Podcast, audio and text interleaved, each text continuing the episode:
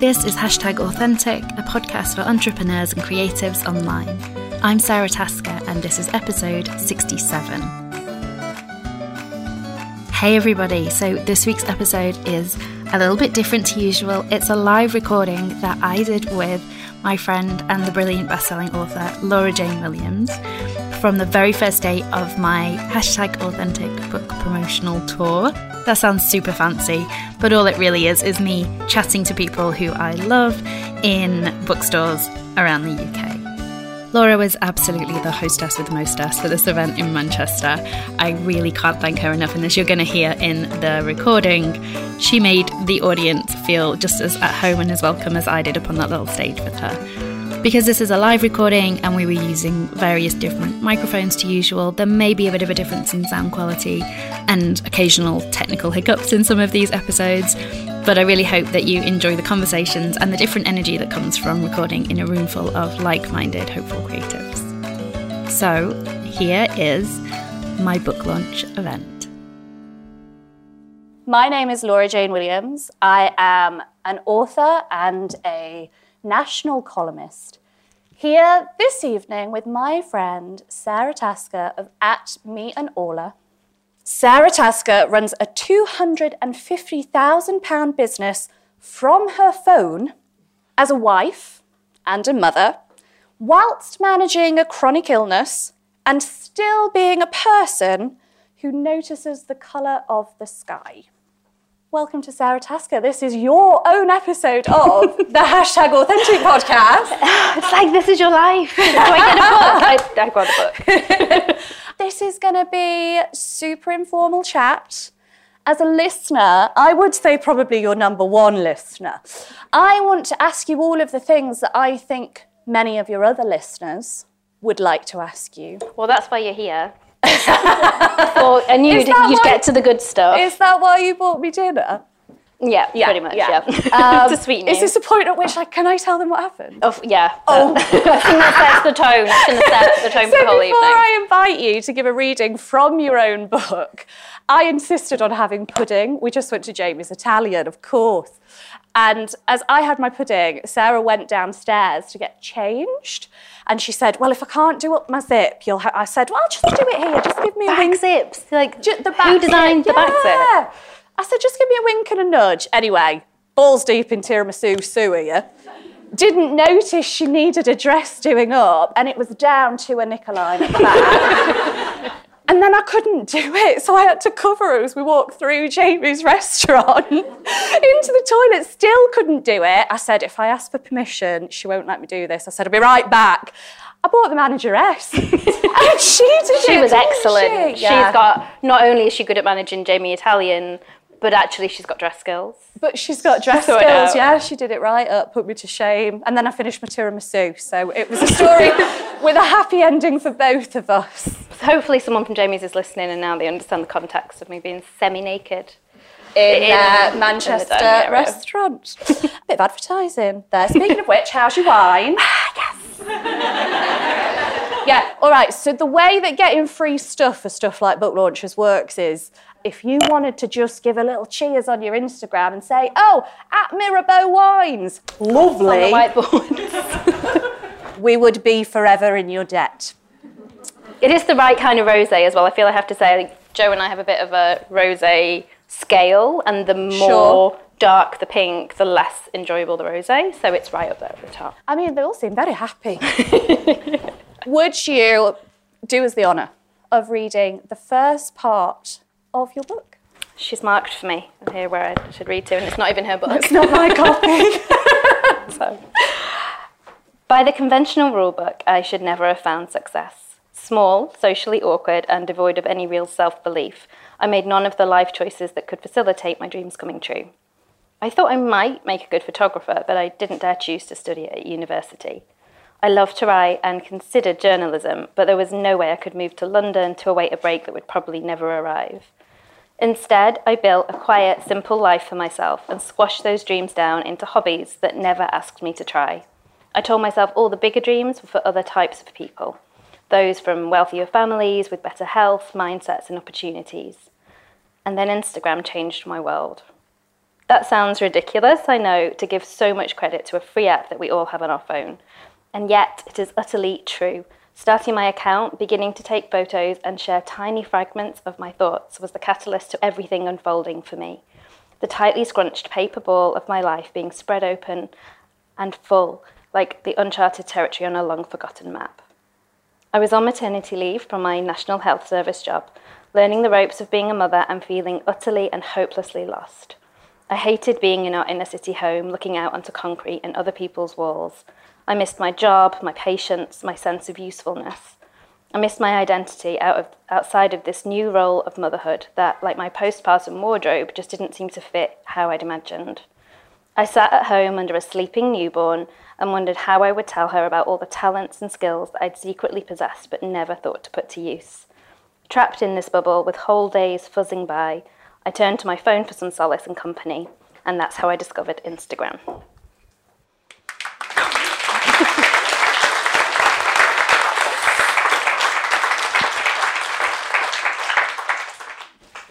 Is where I would like to start, really, is at the beginning.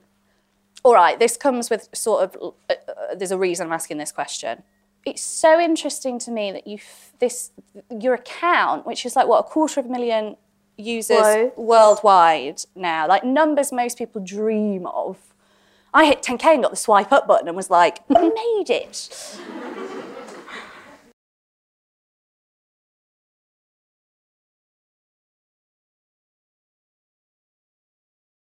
Yeah, it was it was kind of a lifeline to me. Like for a long time I used to think that my first book would be about how Instagram could be therapy because it felt like it was for me. Mm. And it kind of is in some ways the book kind of has that message kind of woven through it.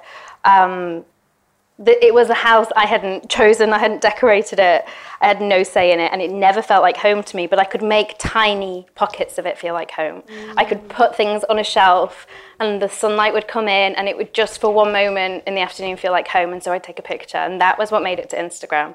And some days it wasn't even anything that lovely, and it was literally just like, all I've done today is eat a banana. So here is a picture of a banana, but it kept me, it gave me a sense of momentum, and it kind of you look back over that gallery after a month or two of doing that and you, you have a highlight reel you have all the best bits of the mm. last few mm. days brought together and that brings its own momentum i think mm. and that's highlight reel not as a dirty word we very much there's two kind of schools of instagram thought i think that You've got the Instagram is bad, it's a highlight reel, nobody's life looks like that. Even if you saw 30 Instagram stories of somebody's day, that still equates to like seven minutes of their day, and there's 24 hours in a day. It's bad, bad, bad.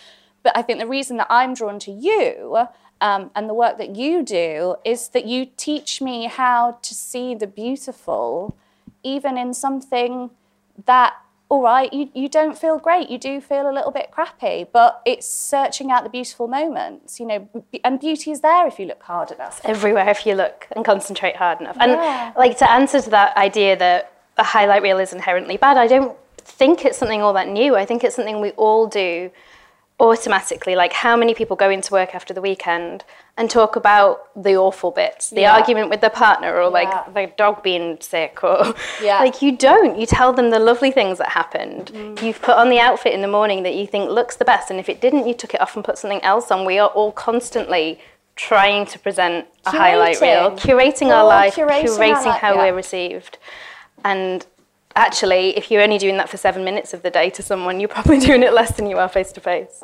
Yes, yeah. It's like uh, I don't go to a party and tell you about. I can't think of an example of a bowel movement. Sorry, but it's very nerve wracking being on stage. Whatever that story is, I now want to hear it. but like, I don't go to a dinner party and tell you about the, the ins and outs of whatever. I go and I tell you about this amazing restaurant that I went to and where my dress is from and, you know, what I think about the Home Secretary's verdict on keeping terrorists out. I don't know. but that is a curation of my personality to the forward facing world. Exactly. It, it is the same thing. It's just a really human thing. Nobody feels safe necessarily presenting everything, warts and all, to the whole mm. world. But I actually think something like Instagram and social media in general can create a safe space where you can try that out mm. and where you can kind of test out little parts of your vulnerability and see how it's received and maybe Oh, find for space for more of your whole self. Yeah. And one of the things I hear from so many of the women like that take my classes or that I meet at events like this is they have they end up with this kind of disconnect between the people who know them in real life and the people who know them through something like mm. Instagram. And they have this terror of how the real life people are perceiving their Instagram self because Yeah. they don't think they match up. But I would say of the two, probably the Instagram self is the freer one, the one that's who they are when they are not mm. confined by everyone else's expectations, mm. everybody else's kind of pressure, that, that social pressure that you so often feel, especially as a woman, face to face. Mm-hmm. And so I think it's really interesting that the narrative still always flips that around and says social media is false, social media is bad. Right. Yeah. I suppose it's kind of like, poor example, but it's kind of like road rage. that I can be as polite as you like in real life, but get me behind the wheel and suddenly I, I, I acquire my mother's mouth.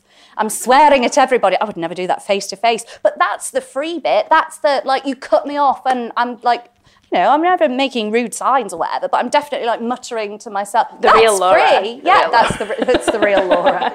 Whoops. And so, who is it that follows you? Who who are your community that are getting off on this raw? That's a separate side of it. Who are? Let's rephrase. Um, who are these people who I would rather suspect are engaging their own personal freedoms by watching you? Like you say, you try it out. You do a little bit of vulnerability here, a little bit of vulnerability there that's I love people that share themselves because that kind of feels like permission for me to share myself. So what's your experience of your own community? Is that a kind of a bit of marketing adage now, isn't it? But your community is usually people who are exactly like you. So mm. mainly female, but not exclusively. Um, a lot of parents, but again, not exclusively. But I think you have to be someone who doesn't mind a bit of parenting content to stick around on my account because it's always there. I I mean, the clue's in the name. yeah, Me and my child. Yeah. But I think the thing that kind of ties us all together, I suppose, is the sense of creativity and this sense of kind of purpose that's maybe not being fulfilled. And I think so many people can relate to that, that they've kind of followed the path that they've been told to follow and decided on the job at sixth form and then did the university course and then went to where they were supposed to be. And then you find yourself in this point in life where you think, is this definitely it? Because I feel like I have all these other talents I've not put to use. And so let's unpick because I, I was asking my own Instagram community um, earlier on w- what they would like to ask you, and several of the questions came back to, but you were in the NHS. How, like, how does one make a link, a leap from the NHS to Instagram? So I think what I did in the NHS and what I do now are not as far apart as they might seem on the surface. I've given this some thought. So my role in the is there anyone here from speech therapy? um, so Do you my, know Sara in real life from speech therapy? this is Elaine and Haley. These are like my two faves. Amazing. Elaine was like my manager. So I worked helping children to communicate. Um, I worked in special school three days a week, and I did early years for the other two days a week. And it was mainly children on the autistic spectrum or with disabilities. A lot of the time, they literally were unable to communicate, physically unable to communicate, and I helped them find other ways. And a lot of that was to do with pictures and symbols and graphics and visuals and some of it was to do with technology and iPads, but all of it was about I have this message stuck inside of me. You were sat there. How do I tell you I'm too hot? How do I tell you that last night was exciting? How do I get these things, these concepts out across the room to you? And I don't think it's all that different because the barrier here is the screen, the barrier is the mm. internet connection, but it's still the, the question of how do I communicate it? And I always think that I mean, I love words. Words are like my first passion in the creative world. But pictures are just as an effective communication tool. Yeah. And what I sort of talk about in the book, things like how to get the best picture, the clearest picture, that is like your spelling and grammar. That's how you shape your communication tool to be as clear and consistent and be as well understood as you possibly can. Mm-hmm. But then after that, what you say with it is completely open. Mm.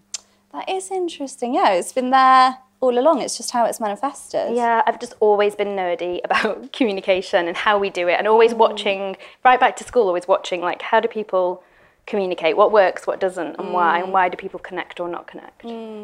And um, I said this before the dress debacle at, at Jamie's um, that I. You've taken one of my writing classes before, so I, knew your words.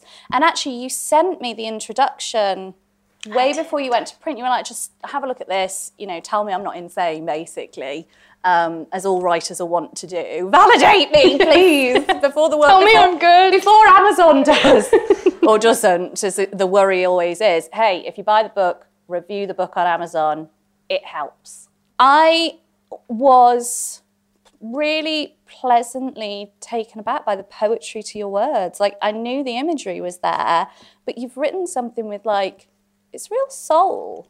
Thank you. And I feel bad for being like, like really took me by surprise. but it's like, but what Story I mean by life. that is even better than anything that I'd read. Like I think it might be when it works with the images. I just, I, I.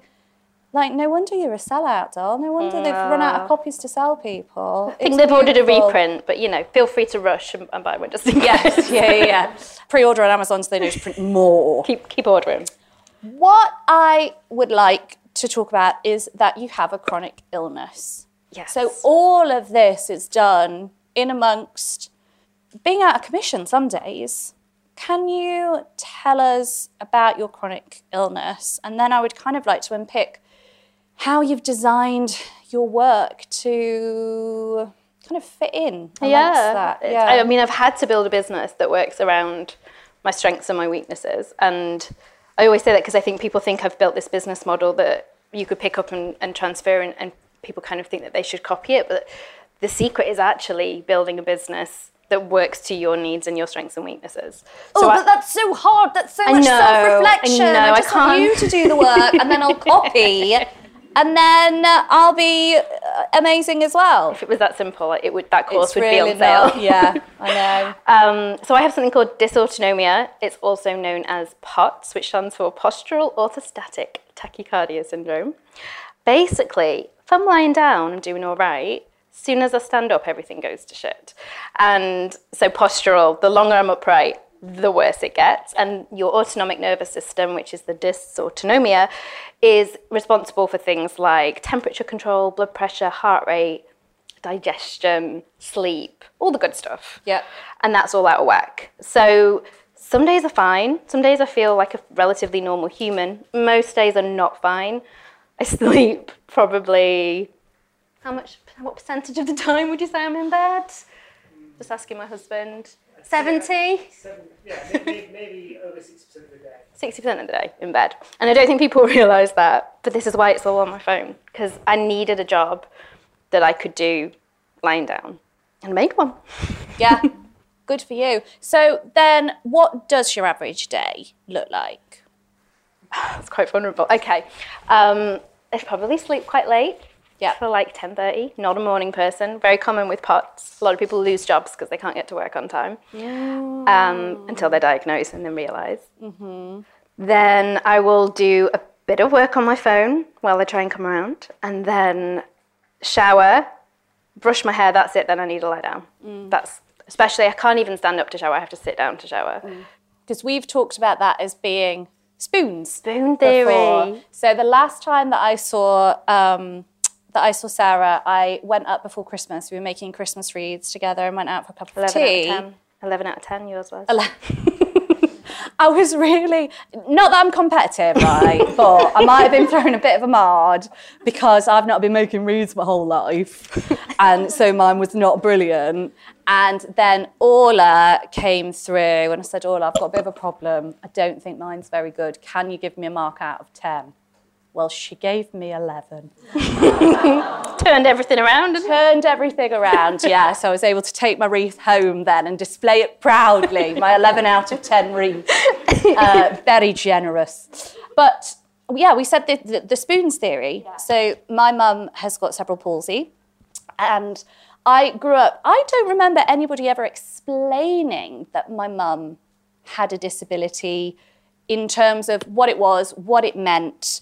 Um, in a lot of ways, I think I was just expected to intrinsically know.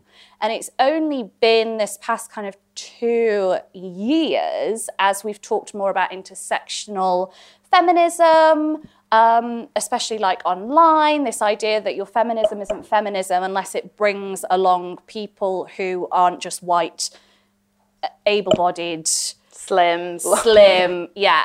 So it's been really interesting for me to unpick this idea of disability and how my mum's experience of being a woman, sorry, that's my fault with the mics, how my experience from, of being a woman is different to her experience. And I came across the spoons theory of energy that if we're all given five spoons when we wake up in the morning, I might not spend a, an energy spoon until lunchtime when I have an argument with somebody and it kind of knocks the wind out of me.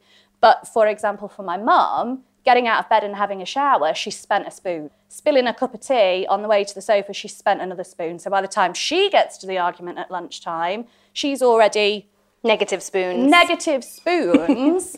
and so when we were talking about where we were going to eat, and you said, Can we do Jamie's? It's round the corner. Then I don't have to spend any spoons. The spoon theory. It's so helpful. it gives you like a solid way of talking about this kind of ephemeral thing of like energy units because we don't think about life that way. I remember the first time I played The Sims and they kind of work that way. You rack up all the jobs they've got to do in a day. Right. But then they run out of energy at certain periods and you have to kind of keep refilling them. And I, it really made sense to me for the first time. I was like, this is how I have to live my This life. is. I am a you, sim. You can get up in a more. You're a sim. I'm a sim. You, but the, the then the, the the admirable thing about you is that you speak so eloquently about it and so honestly about it that even um, I do not have a chronic illness, but it still makes me aware of my own spoon spendage. That um, just because you can doesn't mean you should. Save your energy for what you yeah. want to achieve in a day or what you must achieve in a day or your you know definition of priority pri one it's not a biority or a triority a priority means one thing do you know your, your most important thing a day. You talk about you you permit me to prioritize. I know me as well mate. I'm telling her that it's okay to prioritize and say no to stuff and get your work done, make a shit ton of money, get out, live a life, go and look at the colour of the sky. like it didn't come easily to me that No. idea of like there's an, I think there's so much guilt and I mean, I am talking about it very. I, you know, uh, I appreciate the gravity of your situation. Oh, yeah, situation. I- yeah. I, don't by any means, you know. it's I mean I'm, I'm actually really glad to hear that because I, I wish someone had modeled it to me in a way that Yeah. that meant I hadn't had to go through that really difficult process of being feeling incredibly guilty about how little I can do in a day, especially before I had a diagnosis. And like when I worked for the NHS, I didn't know what was wrong with me. I just knew I needed a lot of naps in the car in between appointments. Sure. And it's very easy to go from that to lazy.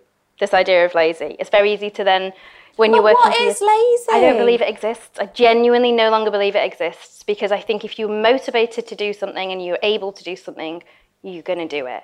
And if neither of those things are there, or if one of those things is missing and it's not happening, then there's a problem. There's a problem that mm. you need to overcome. And, and it all comes back to this kind of Victorian work ethic, doesn't Yeah. it? This, you know, use all your spoons in a day. Well, Yeah. who, who wins if you do that? It's not you. It's not your family. Well, and who was using all the spoons back at the Industrial Revolution? It wasn't the man running the factory, No, was it? Exactly. Exactly. It was everybody else So I think it's, it's earning pennies. turning all of that on its head and that's kind of the stage that we're at and that's one of the amazing things about kind of the businesses that you and I have and I know a lot of people here have where you're able to take it all back to the start and say these are the tasks that need doing. How do I want to structure that over the year over the week? How do I want to build my life? How do I work best? When do I work best? And then how do I build something with meaning and purpose Yeah. from all of those components. Someone said on my Instagram post today, actually, um, it was Kat Goldin, if she's listening, and she said that she admired, she, she said something like, a few times it's taken my breath away, your um, single minded determination. And I thought that was really interesting because it's not something I realised people saw in me. It's definitely true. Yeah. And it's true for another little one as well. but it's not a choice. I mean, Rory and I were talking about it earlier, and it's almost like most of the time I can't do anything, so I don't do anything. So it's the things that I feel super driven to do that are ones that you see out there in the world. And in a mm. weird way, it's like a filter system. It's if it mm. matters enough, it gets done. And actually, that means I'm not doing all the other stuff that doesn't matter. Yeah. And with the success of your business, you know, at the end of 2017, it was when you went online and said, I've made 200 grand this year. And then I saw you a few months later and you went, it was actually closer to 250 by the time the financial year had closed off at the end of March.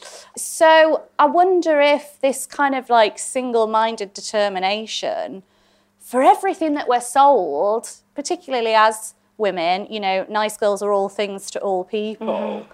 You've been put in a situation where you've had to go, I can't be all things to all people. I choose this, this, and this. And then smashed it out the park. The ball's gone over the boundaries. It was kind of an accident though. Like that makes it sound like there was no strategy, and there's always strategy because that's the kind discuss. of person I am. because that is a lot of the questions that I've had as well. Is like, but how? But how? how has she done it? So can you give us an insight into like what is what is the vision for what you do? Well, it was never about money. It was never. It was. Yeah, of course. It started out as I need an escape from this reality. So here's Instagram. And then it like I had my New Year's resolution was I wanted a thousand followers. And that was literally because it had taken me about a week to realise the little orange hearts at the bottom meant something. And I was like, these are nice. I'll have a few more of these. Sure. Um, and then it was, oh, actually, you know, other people that seem to be like quite successful from this and getting free shoes. I want some free shoes. That would make me feel like, because I was on maternity leave, I had no money. Yeah. I had no luxuries. And the idea of a free pair of shoes was like the ultimate I'll me. take a free cheese sample at Sainsbury's. like, if I'm not Yeah. paying, I'll have it. So it was kind of there was always these little kind of micro goals that I was working towards, and then it was okay. Well, maybe I can make enough to leave my day job and stay at home with Orla. Because you were already on maternity. Had you gone back to So then I went job? back. Right. There was kind of a year or two where I was back juggling it all because it wasn't making enough to be, and it didn't exist. Like if I, I, I remember saying to one of my friends, I think I feel like Instagram that might be like the thing I do next, and she was a bit like, right, okay. Good luck, darling. but um, so yeah, it, it's just kind of that combination, I think, of vision and gut instinct and self belief. And if you'd asked me, I would have said I had very little of all three of those things. But when it's right, you know it's right. So I just kept working to the next goal, and at no point was it I want to make six figures. That wasn't. It didn't matter. All I needed to do was make enough to cover my half of the bills and feel like I was contributing. and was that through brand, traditional brand deals? when I first that? left. Yeah. Um, In order for you to go, I'd like to make a bit of change. That bit of change was brand deals. The original plan was brand deals, but I very quickly realized that I didn't like being solely dependent on other people using my voice because it's very difficult if you you need to put food on the table that month and then the only pitch that lands in your inbox is for something that doesn't feel like it's quite the right fit for you and your audience. Mm. That makes you puts you in an awkward position. Yeah, that you love this brand of dog food, but you've not got a dog. Yeah, exactly. But if I did, if the, you know the landlord's knocking on the door for the rent bill, what are you going to do? Yeah. So no, absolutely no judgment on people who do need to make that work, but it, it was so. And I'd built this platform and this voice for myself, and I was like, this is not what I made it for. Like to sell it out to the highest bidder. yeah. So It's a finite resource as Yeah, well. If you're not providing value for follow and you the, the trust that your account has, if you use that trust up on something you don't believe in, Yeah. the trust disappears and then you've got nothing to trade. and you're in a really vulnerable position because of that. I think like your only asset really that you actually own as an influencer or as a, a blogger or whatever we're talking about here is your audience's trust. You don't own your followers like Mark Zuckerberg owns them and he could take them off you tomorrow. Yeah. You don't own it. Nobody owes you their time or attention. All you have is that relationship and that trust. And if you violate that and you squander it or mm. even inadvertently break that trust, you, you're back to square one. The brand's fine. They'll be off onto the next influencer and dust themselves off, but you can have lost everything. Mm. So, what was the next step? Realizing that brand work for you wasn't a sustainable source of income. So that was when I was like, okay, I need something that I have my own agency with. So it became, it was going to be the Instagram e-course. There were post-its all over my wall. It was all planned out, but I just didn't feel like I had. I didn't have the understanding of what questions my audience had. I had the knowledge to share, but I didn't know Yeah. how to shape it so that it was useful to people. Yeah. So I did a year of one-to-one mentoring via Skype. And I used to drive to Manchester because Orla was at childcare in Manchester. Drive from Yorkshire to Manchester, drop her off, go and sit in a cafe and do these Skype calls with my headphones and dodgy cafe Wi-Fi, pick her up, drive home, and then just blog all night for like sponsored content. And that was my life for a year and a half, maybe two years, until I was like, now I'm ready to write that course. Yeah. Kind of creating the hunger as well. Yeah, and building my authority and kind of I, I needed to have that experience to be able to put out a digital product, especially at that time. Like everyone has courses now, and it's a much Yeah. more accepted way of Yeah. learning and sharing information. But back then, it felt like it came to everyone out of left field, and a lot of people were like, "Really, an e-course, an Instagram e-course?" What's an e-course? What's a webinar? What's a webinar? I've had to say, web- I've never done a webinar. Yeah. Hope to never do a webinar, but we'll see. Yeah. I find it very stressful. That's a lot of people to have in my living room. well, yeah. And for a while mind- when I moved, I had TalkTalk, internet. Well, don't. it's the moral of that. So even the guy installing it went, you know, they just buy it off BT. You're better off having BT internet. yeah, web very stressful. Oh, dear. Yeah. Well, see, I, And you sort of done up in your best lipstick. Yeah, just to and then and you've then just got no pants on. Yeah. Yes, pajamas. yes, pajamas. I don't mind an Instagram live or a Facebook live with your community. But when I think of a webinar, I think of that very hard sell. It's like, do you remember the timeshare pitches that people used to get roped Yeah. into? Yeah. And they'd get you in for like two hours and make you. I never went to one, but I heard about them. Yeah. You get some dodgy wine and you'd have to sit there and it, was just being sold to. Yeah. And that's that's all the webinar is. Yeah. Those ones you sign up to on Facebook that promise to like triple your Facebook growth. Yeah. They're just a hard sell. And again, like it, this isn't a judgment on people who use them and use them well in their business, but I never wanted to build something that required me to manipulate people in Yeah. order to be successful. my whole thing, and I said this even from trying to sell my first book, was my rocket ship is going to the moon. You want a seat or you don't. I'm not selling you on. Beautiful. And it's like, you're in or you're out. I aren't bothered, but whew, if Yeah. you're in, strap up because we're off. And I think sometimes that attitude is p- people go, I don't want to miss out. and so they hop aboard, which is way better than um, th- that feeling of, well, uh, I feel obliged. Yeah. Yeah. Well, and marketing and psychology overlap somewhere in the middle. And it's very easy, I think, with selling and with marketing to slip into that world of like pulling people's strings and making them behave the way you need or want them to. And I think that's why so many of us have shame around business and shame around making money, mm. shame around selling ourselves and marketing, because that is what you think of. You think of the big businesses and the manipulative marketing techniques and all the times you were sold to and it didn't feel good Yeah. and you don't realize that there's this whole other side of it where people are doing business from the heart space. They're sharing stuff because they're genuinely passionate about it. And Yeah. the way I always try and encourage people who are like frozen around the idea of promoting themselves is to just remember that time you found something. Usually for me, it's on like this shopping tab on Instagram. Yeah. And you're like, oh my God, this is for me. Yeah. And the excitement, you don't, you're not like, oh my God, an ad. You're like, thank Yeah. God this ad is I here. need that. I want Yeah, to and know. it's just it's a wonderful feeling, and actually selling and marketing is a really valuable service, but it's not been painted that way for an awfully long time. yeah, there's a there's a, a heartfelt way to do it. Yeah. and you do it so well. Thank you. I've also got some questions that people on Instagram asked, so we'll do those as well. Um, I do want to um, kind of round up with this idea of switching off and stepping away from your phone, that you are so good at what you do online. Um, when one is so good and receives so much praise, how does one then step away from the adulation and like do the dishes? Oh no, I don't. I don't do the dishes. Standing up, I can't do the dishes. or make a wreath. I mean, um, yeah, I mean, I, I do say this a lot that when you have a chronic health condition or something like anxiety or something that makes it difficult for you to possibly leave the house as frequently as other people like to, this becomes your whole world. Like it Yeah. does. And a lot of the time you, you hear these articles about social media is bad for your health and how to have a digital detox and to spend less time on your phone. And they are very ableist because they're speaking to the people who can go and spend like all day at the park. Yeah. It's not an Oh, option for me. That's really insightful. Um, and That so is this is my social life, this is my work life, this is my overtime. But I do have places I go online that are completely removed from my work world. And there's a, a really clear divide where I'm like, no, that's enough. I've had my fill of Yeah. inbox today. And off I go to somewhere like Reddit where it's I'm completely anonymous and I'm just yeah. enjoying the craziness of whatever. going out on. another theory about what happened with Khloe Kardashian and the something like cheating that. scandal. that's what that's what I Googled. What subreddit is that? I give you a great podcast on some fan theories about it.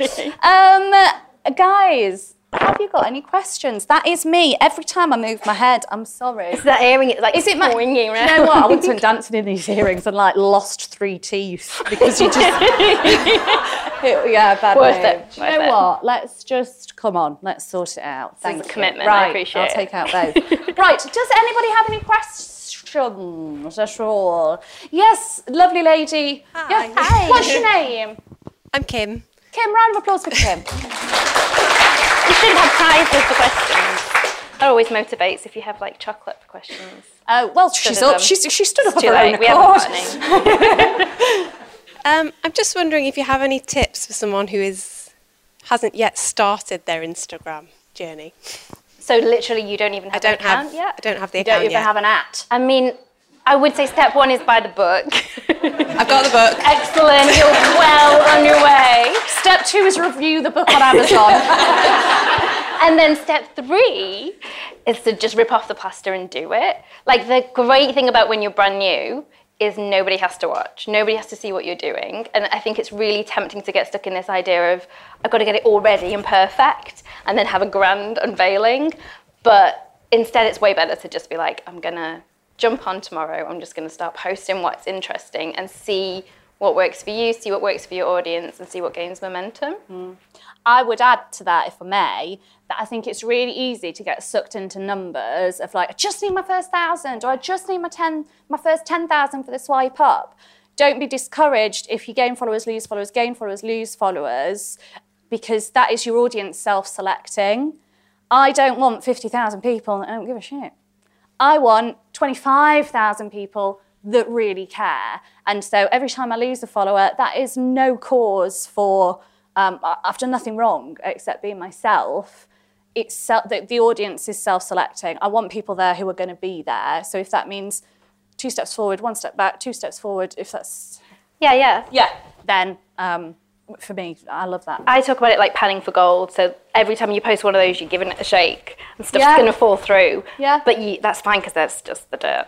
I mean, sorry guys. Um, and you want the sparkly gold stuff to stay at the top. Yeah, yeah, panning for gold. Good Is that what you're you. struggling with? Does that answer your question? I think so. I think maybe it's just being willing to make mistakes as well. Yeah. It's hard to get your head into. it's so freeing. Just like do it and be like, I can't wait for my first mistake.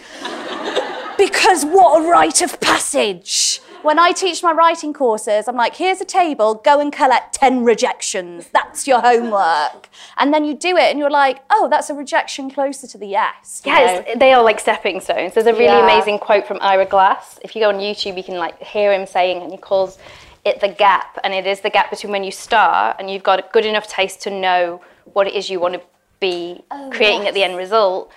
But you have to get through this gap of kind of sucking and not making the stuff you want to be making and seeing why it's not good enough. And there is no shortcut. All you can do is work your way through the gap, and the sooner you get started, the sooner you get to the other side. He says it more articulately, though. Every time you try and sit down, we say something else. Do you want to sit down now? Yeah, Thank you. More questions. Who else can we make stand up for a prolonged amount of time? Can we go? Um, oh, one of the speech therapy ladies. Are you, are you about to go? Was it you that ate my turkey sandwich that day? Um, my question's a bit related to that. And do you think that any subject can work for an Instagram aga- account? I'm like the lady there who doesn't have an account, but things that I'd like to say. And my view from the outside is that it's all about lifestyle and nice lifestyle, but is that really the case? No, it absolutely there is space for everything, and I would say everything is already happening there, right down to the illegal stuff, which I'm pretty sure Haley's not I- looking that's to what share. I was. I was gonna. My my old housemate dated a guy who had a foot fetish Instagram. That wasn't exactly what I was thinking. But if you would just show me your left foot, yeah, it's all it's all it was a moneymaker. I mean, because how many people on there? I I can never keep numbers in my head, but there is a ridiculous million number of people on Instagram. And what are the odds that there's no one on there that's going to like the same stuff as you? There's always Yeah. a community for everything. And that's what's so amazing about the internet is that it builds, it gives you a chance to find these niche communities of things topics that wouldn't be mainstream enough to kind of get attention and get traction if you were just trying to do it in one locality. But because you can extend it to the whole world, you're always going to find the other people that like what you're doing. Mm. And probably need to hear it. If, if you're not finding it, there's probably lots of other people looking for it and not finding it Yeah. too. I will do it. Or they don't even know that they want it until they come across it. Which sounds like I'm talking about the football, which I'm not. But like I know from my own Instagram usage, the more I use it and the more that I like I make friends, and then I didn't know I was interested in that thing, and, and actually I am. And um, it, it, your own interest evolves as well, I think. Totally. Yeah. Add me. I want to know what it is. Thank you, Hayley. Can we go here? Lady in the hoops. Yeah. Yeah, that's you.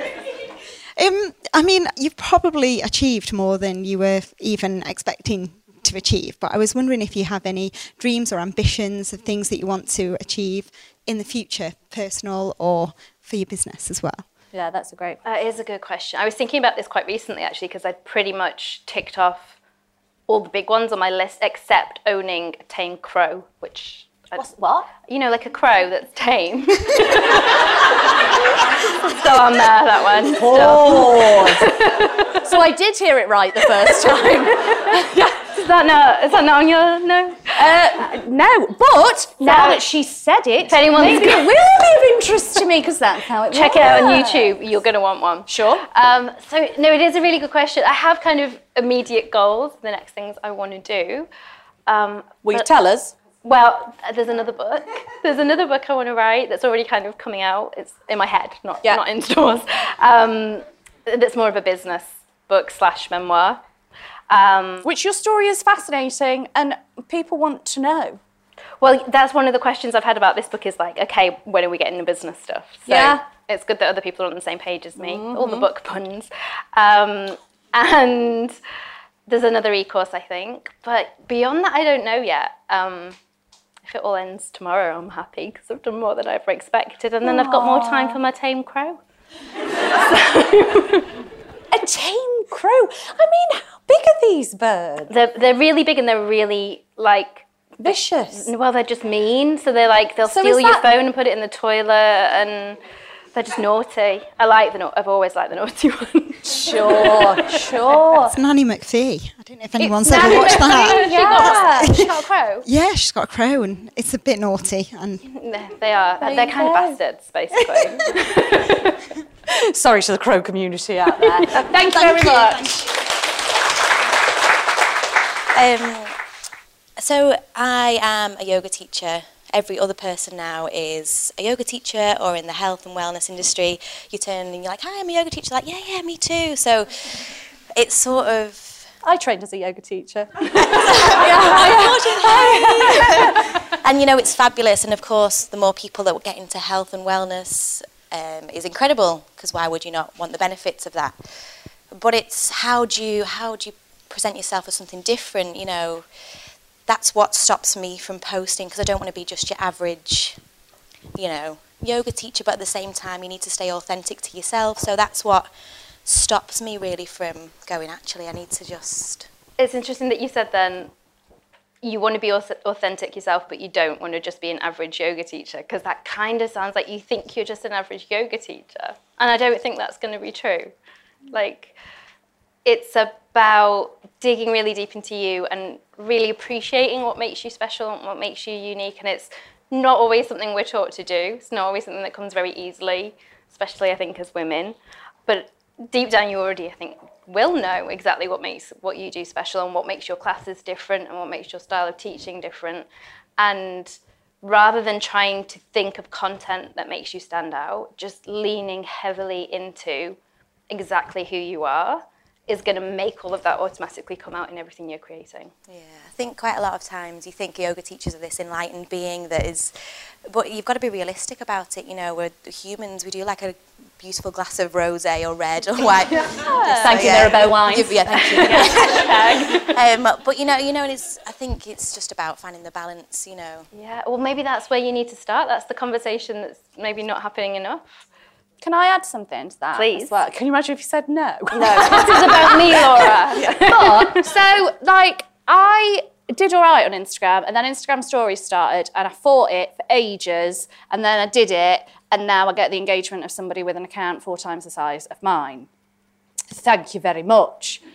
So I write books. So I could be on talking about books because that's why I'm here. Like, buy my book, buy my book. And then one day I'll like talk about my new spray mop that I got on Amazon for 20 quid, just in passing. And before you know it, you've got 800 DMs from people talking about your bloody spray mop.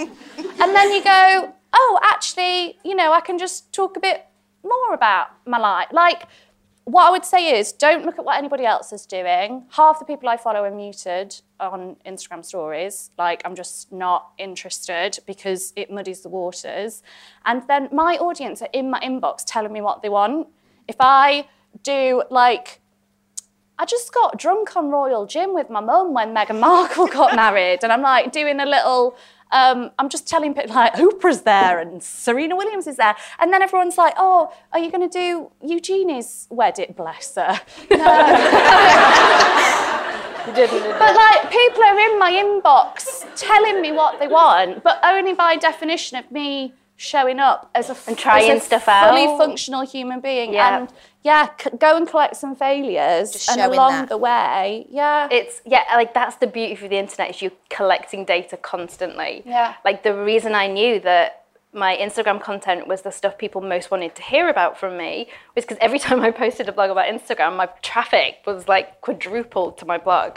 So then you're like, okay, well I'll do another one of them then, and one Yeah. turns into a series, and then it turns into the next thing. So you have that that two-way connection with the audience that if you were to just open a shop on the street, you wouldn't have. You wouldn't have that feedback. and me and like advertising companies pay fortunes for focus groups, and we've all got them in our phones. Yeah. Like, The other side to that, though, is to not be too led, I guess, by what your Yes, audience I suppose. wants. Yeah, good side. yeah. Because it's a fine line, isn't it? When you can then end up kind of pandering and just delivering to whatever, like, oh, that gets more likes, I've got to keep going down that yeah, route. you can't do it. Yeah. So I suppose that's why I refer to Instagram stories, but I suppose comments works the same, doesn't it? About just what gets people excited. And that's usually more than one thing. Yeah. Could be crows and toes. oh, should we finish on that? Shoot, we're so done.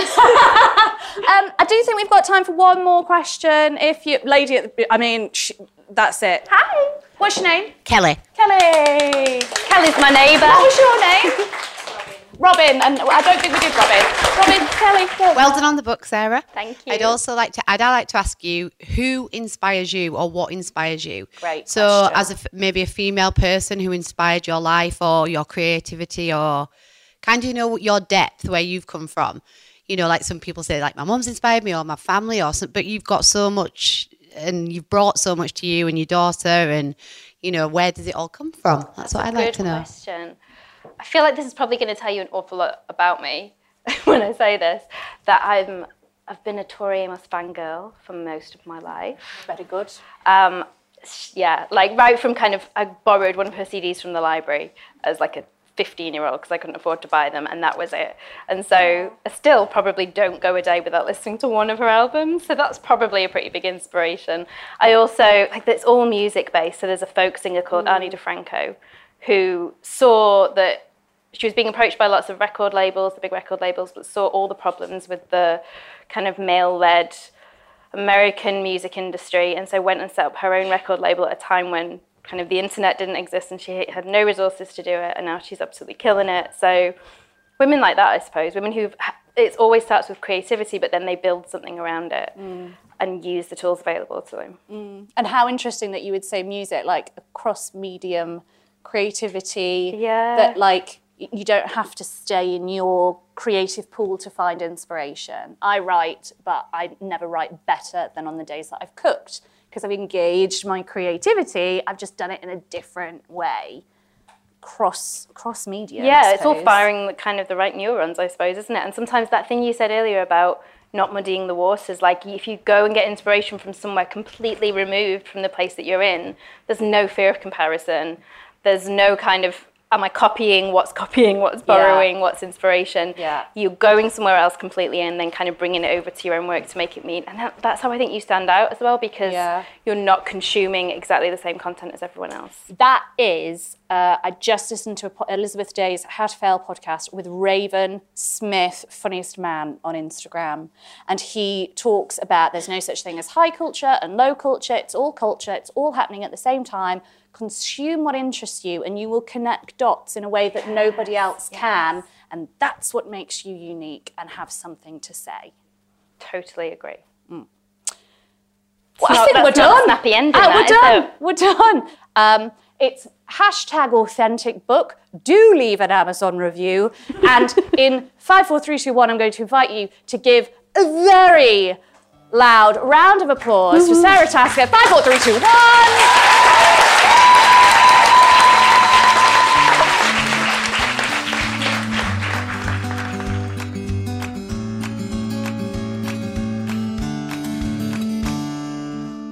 Some quick show notes for this episode are going to be at meandorla.co.uk forward slash podcast 67. And I'll also link, of course, to all of Laura's brilliant books and her new upcoming book, which I believe is available for pre order Our Stop, which is a romantic comedy fiction.